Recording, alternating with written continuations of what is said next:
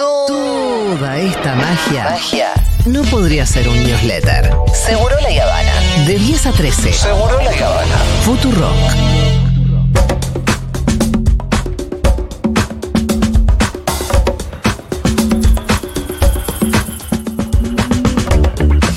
Bueno, la gran pregunta es: ¿qué pasa con el DNU? Todo el mundo pregunta: ¿qué pasa con el DNU? Y uno tiene que contestar: y viejo, está vigente. Está vigente. ¿Se puede llegar a.? ¿Puede llegar a ¿Arreglar pasar algo? Es complicado porque, como bien sabemos y lo vinimos contando hace tiempo acá, ambas cámaras debieran rechazarlo para que caiga el DNU. Ahora, uno nunca sabe qué puede llegar a pasar. Bueno, eh, por lo pronto, eh, la última noticia es que mañana hay una reunión de la bicameral de trámite legislativo después de que, después de dos meses de demora, se designara a, a los, eh, a los diputados que tienen que integrarla. Los senadores ya habían sido nombrados. Y entre esos diputados que van a integrar esa comisión está Carolina Gailiard, eh, de Unión por la Patria, y está en comunicación con nosotros. ¿Cómo estás, Carolina? Julia Mengolini te saluda. Bien, Julia, buenos días. ¿Qué tal? Buenos días, ¿cómo va? Bien, bien, Julia. Bueno, como vos contabas, mañana finalmente se conformó porque hace eh, desde, el- desde diciembre que asumió Martín Menem a la presidencia Sí. de la Cámara, debería haber integrado la comisión bicameral de, de permanente de trámite legislativo y bueno, recién Oh, en estos días, lo cual es una gravedad eh, eh, institucional enorme. em, Sí. Yo sé que el. ¿Cuál es la parte de la gravedad institucional? ¿La tardanza, la demora en haber designado a los diputados? No, no, no. La gravedad es que la bicameral permanente de trámite Sí. legislativo es una comisión que no tiene receso o no tiene vacaciones, Ajá. a diferencia de otras comisiones. No puede no funcionar porque lo que controla es una facultad excepcional Sí. que ejerce el presidente.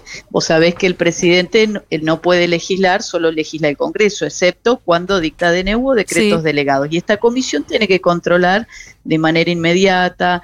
El jefe de gabinete, una vez dictado el DNU, manda y dentro de los 10 días debe la comisión eh, expedirse con un dictamen Sí. declarando la validez o la invalidez. Eso no ocurrió porque la comisión no estaba conformada. Claro. Em, para traducirle un poco a la gente, cuando la comisión tiene que declarar la validez o no de un decreto, en realidad no es que discute el decreto en su completitud ni de fondo, sino que lo que discute es si el decreto eh, está dentro de los márgenes eh, en los que tiene que estar un decreto, que, que no trate las materias que un decreto no puede tratar, por ejemplo. Bueno, Julia, para que la audiencia entienda, el Sí. presidente no puede legislar, ¿sí? Legisla excepcionalmente. Entonces, como es una Ay. ¿Qué pasa con el la bicameral lo tiene que controlar. ¿Cómo lo controla? Espérenme. No, que se nos corta un poquito a veces. Hola. Ah, Hola, hola. ¿Ahí cambiaste? Ahora sí, ahí se escucha Sí, mejor. yo te escucho. Bueno, ¿qué es, lo, ¿qué es lo que ocurre cuando el presidente dicta un DNU? Tiene que ser controlado y la comisión dice, eh, eh, revisa los requisitos formales, es decir, si se firmó en acuerdo Sí. general de ministros, ahí tiene que justificarse por qué se dicta el DNU, y un requisito sustancial que es si se dictó eh, habiendo necesidad y urgencia. Sí. Este es el requisito sustancial. Entonces, la comisión revisa y declara validez o invalidez Ajá. del todo. No se puede desmenuzar el DNU. Sí, sí, Eso es algo que hay que aclararlo porque la ley que regula el trámite del procedimiento de los DNU aclara expresamente que es un impedimento modificar, suprimir en cualquier parte el texto enviado por el Ejecutivo, con lo cual la comisión debe abocarse a eso. Lo que ocurre hoy día es que ya pasaron los 10 días Sí. en los cuales la bicameral debería haberse expedido, con lo cual Porque no había bicameral para empezar. Como no estaba conformada la bicameral, pasados los 10 días que la bicameral no se expide, las cámaras quedan habilitadas de oficio, es decir, las cámaras pueden reunirse pidiendo una sesión especial Sí. y tratarlo de oficio, que significa sin dictamen. Bien. ¿Sí? Entonces, hoy en día puede la bicameral dictaminar o pueden las cámaras directamente Me. Son las dos vías que están habilitadas hoy. Eh, Carolina, te vamos a tratar de llamar de vuelta porque hay como unos baches donde de repente no te escuchamos más. Eh, bueno, bueno, perfecto. Dale, ¿la tratamos de llamar de vuelta? Perfecto. Bueno, para ir repasando entonces. Eh, el DNU tiene que pasar por una, la comisión bicameral. La comisión bicameral ni existía. Estaba mal que no existiera porque la comisión bicameral tiene que existir siempre. La comisión bicameral lo que tiene que hacer es revisar eh, los requisitos formales y sustanciales de un DNU. O si está básicamente bien hecho. Sí. O si está por fuera de los, los- Del los marco marcos. del, del marco de la ley. claro. La comisión ley. tiene potestad como para decir, ah, no, si está bien hecho y listo y no se somete a. A ver, ahí está de vuelta Carolina. Carolina, ¿estás ahí? Sí, sí, estoy acá. Bueno, ahí te, seguramente no se corte. Eh, esperemos que no se corte en realidad. Bien, em, ¿por dónde íbamos? Eh, Yo lo que te contaba es lo siguiente. La comisión debería, una vez que llegó el DNU al Congreso, tenía 10 días para tratarlo Sí. y dictaminar. La ley establece, sabiamente, que si no se dictamina dentro de los 10 días, las cámaras quedan habilitadas, Sí. los senadores y los diputados, para reunirse y tratarlo en el Pleno. ¿Qué significa esto? Que hoy hay dos vías para tratar el DNU. Sí. Puede reunirse la comisión y dictaminar, o pueden directamente los diputados y los senadores convocar a sesión especial y rechazarlo sin dictamen. Bien. ¿Por qué? Porque eso está previsto de esa manera por si ocurriera lo que ocurrió en estos momentos, que fue Claro. que hasta el día de mañana no se constituye la comisión. Perfecto. Eh, ¿Cuál te parece que puede llegar a ser el camino de acuerdo a cómo quedó el poroteo, cómo quedaron conformadas tanto las comisiones con cómo están los números en el recinto? Mira, Julia, yo creo que lo que sea más eh, urgente e inmediato para dejar sin efecto este DNU que está perjudicando la vida de todos los Sí. argentinos, ya sea por el tema de las prepagas, ya sea por las comisiones de las tarjetas de crédito que no dejaron de regular eh, los topes y las comisiones que cobran los bancos, ya sea por el tema alquileres, me Sí. parece que es lo que sea más rápido. Me da la sensación que constituir ahora la bicameral y pretender tratar todos los decretos de necesidad de urgencia anteriores es dilatar Ajá. el tratamiento, con lo cual yo creo que es... Hay que ir directamente al recinto. Exactamente, creo que es lo más rápido, lo que sea más rápido para rechazar y que deje de tener validez y deje de afectar lo la vida diaria, porque todo lo que ocurra mientras el DNU esté vigente tiene validez. Eh, ahora, si fueran al recinto, lo que sabemos es que para rechazar el DNU tiene que ser rechazado en ambas cámaras. Eso ya lo aprendimos. Así es. Eh, ¿Dan los números o no? Mira, si uno ve las declaraciones de los distintos bloques políticos, por Sí. ejemplo, hoy la UCR, Sí. en su mayoría se manifestaron en contra Ajá. del DNU.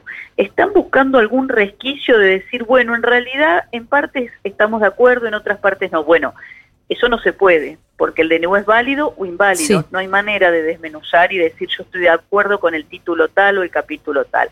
Con lo cual, si ese fuera el caso, lo que debería hacer la UCR es rechazar el DNU y pedirle al Ejecutivo que mande proyectos de ley individuales de los temas que ellos sí acuerdan. Claro. Ahora, la Eh, UCR, viste sí, que claro. declara una cosa Sí, y después hace otra. otra. Así que hay que ver eso.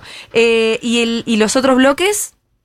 Bueno, nosotros esperamos, Julia, que prime la sensatez. Yo Mm. creo que la sensatez, vos pensás que el artículo 1 del DNU establece, eh, es el mismo presidente declarando la emergencia, lo cual lo hace más inconstitucional aún. Más allá que no fue dictado en- con necesidad de urgencia, porque declarar sociedades anónimas a los clubes de fútbol no tiene ninguna necesidad de urgencia, o modificar normas del Código Civil, entre otras cuestiones. Digo, hay muchos motivos por los cuales decimos el DNU es inconstitucional, ¿no? Entonces, me parece que ante la inconstitucionalidad flagrante del DNU hay que rechazarlo y esperamos que prime la sensatez Ajá. por parte de la UCR y lo rechacen. Si la UCR, nosotros somos tres diputados por Unión de la Patria, tres senadores de Unión por la Patria, somos seis en total y eh, eh, la comisión está integrada por 16 miembros. Eh, está Camau Espíndola del bloque de un bloque en el Senado que esperamos ellos se han manifestado en contra del DNU ya, con lo cual espero que rechacen eh, si se trata dentro de la comisión y entiendo que la UCR, el sector de Martín Lustó también Ajá. se ha manifestado en contra, con lo cual espero que podamos eh, tener el número para rechazarlo en la comisión.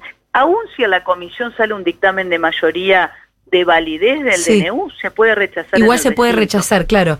Eh, Exactamente. Em, bueno, vos hablabas recién de la inconstitucionalidad y en realidad declarar e- esa declaración es facultad del Poder Judicial. Exactamente, Julia. En realidad nosotros, como te decía, la Comisión Bicameral analiza estos requisitos formales y sustanciales. Es decir, se dictó con el Acuerdo General de Ministros, ese es el requisito formal. Sí, no. Ahí lo que surgió de una ONG que pidió, eh, pidió mm, eh, un pedido de información pública a la legal y técnica de Presidencia de la Nación fue para ver cuáles eran los fundamentos del DNU, si había un dictamen técnico, jurídico de las áreas correspondientes y no lo había. Pero tampoco había un acta del día del el refrendo de los ministros, que esto sí es un requisito que el propio Barra, cuando escribe eh, un artículo de doctrina con, con Leach, dice es necesario que haya un acta donde se justifique la medida. Porque vos pensás que el DNU para la audiencia que está escuchando tiene efectos de ley. Entonces, por eso los plazos son cortos, por eso el control es exhaustivo, por eso es grave que no se haya constituido hasta hoy la bicameral. Eh, Martín Menem dice, bueno, no trataron un montón de DNU que están pendientes. Bueno, pero nadie llamó a una sesión especial para tratarlo. Este es otro caso. Acá estamos hablando de un DNU que modifica 300 leyes, claro. que prácticamente todo el andamianaje jurídico del país te está modificando en un solo decreto. Entonces, Nunca pasó esto en la historia y si lo hubiese hecho nuestro gobierno u otro gobierno, esto sería un golpe de Estado prácticamente. Entonces cuando decimos la urgencia de tratarlo es esta, es lo que está afectando a la población, pero además eh, la inconstitucionalidad que la debe declarar la justicia y nosotros tenemos la herramienta del rechazo para que deje de tener validez. Em, ah, vos recién hablabas un poquito de, cómo modifica más de 300 leyes, cómo desregula em, los alquileres, las tarjetas de crédito, las prepagas, las, escuelas y todo esto. Eh, si tuvieras que resumir un poco lo que, lo que en derecho se llama el espíritu, o en la tarea legislativa se llama el espíritu de la ley, ¿cuál es el espíritu del DNU? Bueno, ellos tienen un proyecto de país, el presidente Milei, eh, digo, ha presentado su proyecto de país a través del DNU 70 y es la desregulación total de toda la actividad económica. Y eso implica eh, desprotección. ¿Por qué? Porque cuando uno en los vínculos contractuales, por ejemplo, una tarjeta de crédito, vos no estás en igualdad con la entidad financiera para negociar el contrato y decir pago tanto o cuánto el interés de la tarjeta. Elijamos juntos, ¿te imaginas? Eh, lleguemos, a una, lleguemos a un acuerdo. Entonces, esas situaciones de desigualdad el Estado las ampara como con la protección legal, las regulaciones. Por eso cuando me le dice, vamos a desregular, desregular es desproteger. Es desprotegerte a vos que tenés que ir a firmar lo que la tarjeta de crédito te pida, a firmar lo que el propietario te exija para poder alquilarle. Es, eh, en el caso de las prepagas, eh, es quitar la regulación que estableció el Estado para que la prepaga no te pueda cobrar cualquier cosa. Esa es la protección. Cuando decimos regulación es protección. Lo que pretende mi ley es una desprotección absoluta creyendo que el mercado va a regular todo y todos sabemos que eso no es así. El mercado no es justo, o sea, la ley de la oferta y la demanda y que todo se va a equilibrar por esa ley de oferta y demanda, libre mercado, eso no existe. Eh, por eso necesitamos una presencia de un Estado que regule situaciones de desigualdad. Carolina, te agradecemos muchísimo la conversación. No, por favor, chao, hasta luego. Era Carolina Gailiar, es eh, una de las tres diputadas de Unión por la Patria que conforma la comisión bicameral que debe tratar el DNU del presidente Javier Milei. Seguro la Habana. El after de la primera mañana. De la primera mañana. De 10 a 13. Futurock.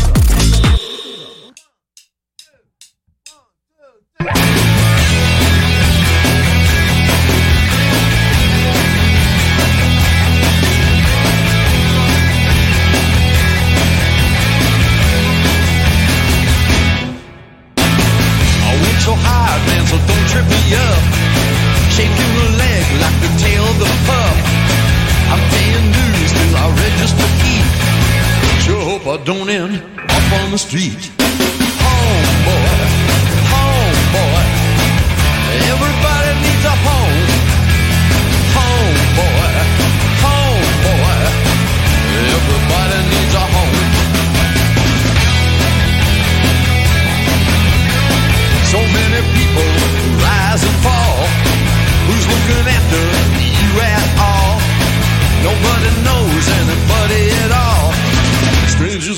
Paradise down at the mall.